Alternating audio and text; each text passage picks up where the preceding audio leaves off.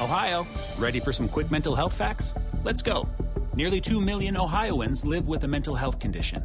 In the U.S., more than 50% of people will be diagnosed with a mental illness in their lifetime. Depression is a leading cause of disability worldwide. So why are some of us still stigmatizing people living with a mental health condition when we know all of this? Let's listen to the facts and beat the stigma. Ohio, challenge what you know about mental health at beatthestigma.org. Lena Epstein is now with us. Hello, Lena. Hello, Mayor. How are you? If you just hold that close to you. Okay. And Lena was a Republican candidate for Congress, but right now she's a candidate for the board of the University of Michigan. Yes, sir. And she's one of two Republicans running against two incumbent Democrats. And I think I don't even have to tell my audience, because they're very much into education, how important that is, that you know, where, if Jimmy is correct about the communist designs on America, part of the way to get us is to undermine our educational institution. They seem to have done it with the teachers union, where they have control of public schools. They're almost run like communist party organizations. I always thought higher education was spared from that, but the last 10 years, and I assume the University of Michigan is no different.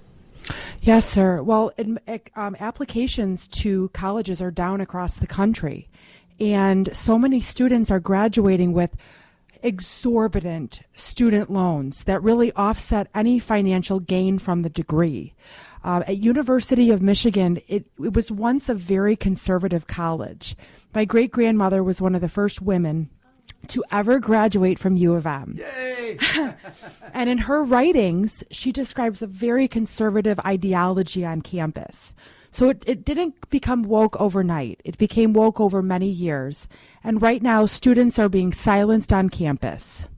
Well, the idea that people will be silenced on campus is totally contradictory to getting a liberal, open education where you're taught to question things.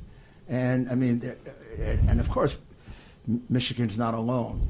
And how does the board? I mean, how does the board deal with that? I mean, I know they're a big part of it. Maybe explain it to people. Yes, the U of M Board of Regents is comprised of 8 people. It's a volunteer, non-paid term for 8 years. Currently, it's controlled by the Democrats, but with Lena Epstein coming in to serve, we're going to have a tied board for the first time in many years. The job of the board is to hire and fire the president, approve or edit the budget, but I see a very important role now of me coming in as regent to offer a really supportive place for students to see that conservatism is alive and well, and that it is safe to be a conservative on campus. I'm going to set up office hours of my own, pay for my own office hours to be accessible to students. They just had the biggest sex abuse scandal, Mayor Giuliani, on the history of higher ed. People are distraught at U of M, and there's been a total lack of leadership. And the reason is that it's gone significantly left? It has, but I also think you've lived through this with the silent majority across the nation. It is my surmising that a significant amount of students are more conservative than they share. I found that in the colleges that I went to, really over the last 5 or 6 years, that the student body, well, first of all, it's more conservative than the professors. Mm-hmm. Certainly, in almost every institution, even the most left, it's more conservative than the professors. I have three cases of professors that really do need to leave the school. One professor failed a student after the student shared that he, like Donald Trump, failed the student. That was Dr. Maria reacting to that. Ooh, yep. Another student was lambasted in the classroom setting in front of all of his friends and peers by a professor when he brought up God in the classroom. He found a connection between God and the coursework and was publicly shamed and silenced. And the professor was not disciplined for this? No, but in any way? Correct. There is no system of checks and balances. And the third example, sir, there is a professor right now, this week, on campus at U of M, who's teaching the critical race theory in a classroom that has absolutely nothing to do with history, race, politics, sociology. Do you know what the course is? I do. What is it? It's an American history course from 200 years ago, but nothing about race. The hijacking of the class is very, very transparent. I mean, it's being taught in math classes. Mm-hmm. I mean, it's a tragedy because this is our future. If we when these other things are taught, then they fall behind in the things they're going to need to compete in the lower grades, math, English. Writing in the upper grades, philosophy, world history, the things that you need to know in order to be a successful nation. That's right, and you said it well a few minutes ago. All roads to the White House run through college campuses. Yes. And U of M is literally positioned in the middle of the country. When I co-chaired President Trump's campaign in Michigan, it was very clear to me that he loves American universities.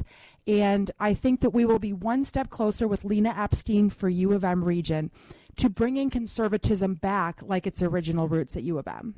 Well, I spent a good deal of time investigating the election in Michigan. I spent a good deal of time investigating the election in Michigan, and at some point I probably will write a book about it. It's quite revealing. Very close election in Michigan. Very close election in Michigan. And when we won for President Trump in 2016, we won by 10,000 votes, went red for the first time since the early 80s. Pretty amazing. Wow. People are hurting right now, and Mayor. With 85% of the vote cast, he was up by 3%.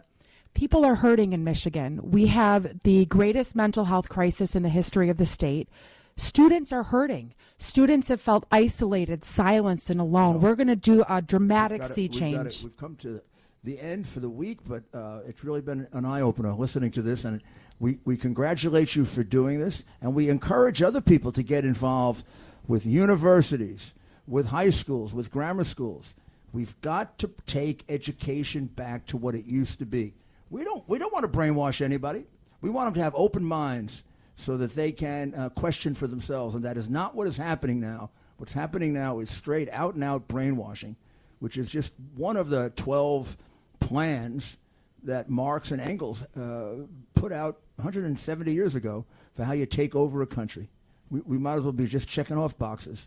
And we've got to fight against it. And the only way we're going to do it is if people are bold enough to put themselves up for boards on colleges, high schools, school districts. You got to get into local politics to change this because they've changed us through local politics. So please go to my podcast. It's really an excellent one this week at RudyGiuliani.CS.com. We have you answer the question, is Joe Biden too compromised by China to be our president? Did that money, did all that $31 million have the impact it was designed to have, which is to make him act in the interest of China rather than the United States? For example, when he gave them the Bagram Air Base 400 miles from China, would any other American president give away such a strategic jewel? You decide. There'll be other facts, too. But go through it and let me know. RudyGiuliani.CS.com. Have a great weekend. And remember, when you get up tomorrow morning, kiss the ground and say, thank God I'm in America. God bless America. Just a break.